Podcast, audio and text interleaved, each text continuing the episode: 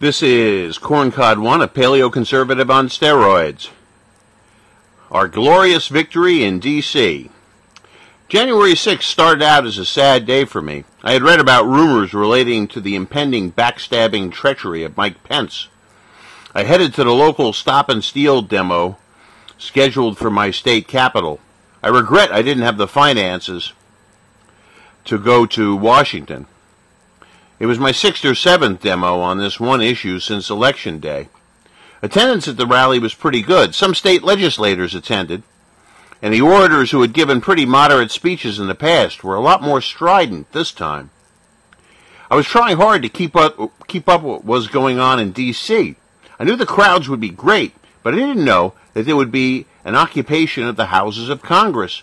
It was only when I got home that I realized that there was a storming of the Bastille while it seems fairly certain that Mr. Trump will be denied his legitimate victory, I was encouraged that the people of this country are still alive and have not entirely been turned into a bunch of zombies mouthing politically correct slogans. Large numbers of them now know that Democrat control of the presidency, vice presidency, and control of the Senate are illegitimate, and therefore their rule over us is a usurpation and not legal. If the treasonous Biden and his whore running mate are sworn in on the 20th, a substantial portion of this country's population does not accept their authority. They're cheaters and usurpers. These illegitimate authorities are going to be sworn in under a cloud.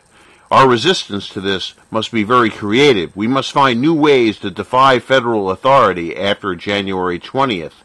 We must make them pay. This is Corncod One, a paleoconservative on steroids, signing off.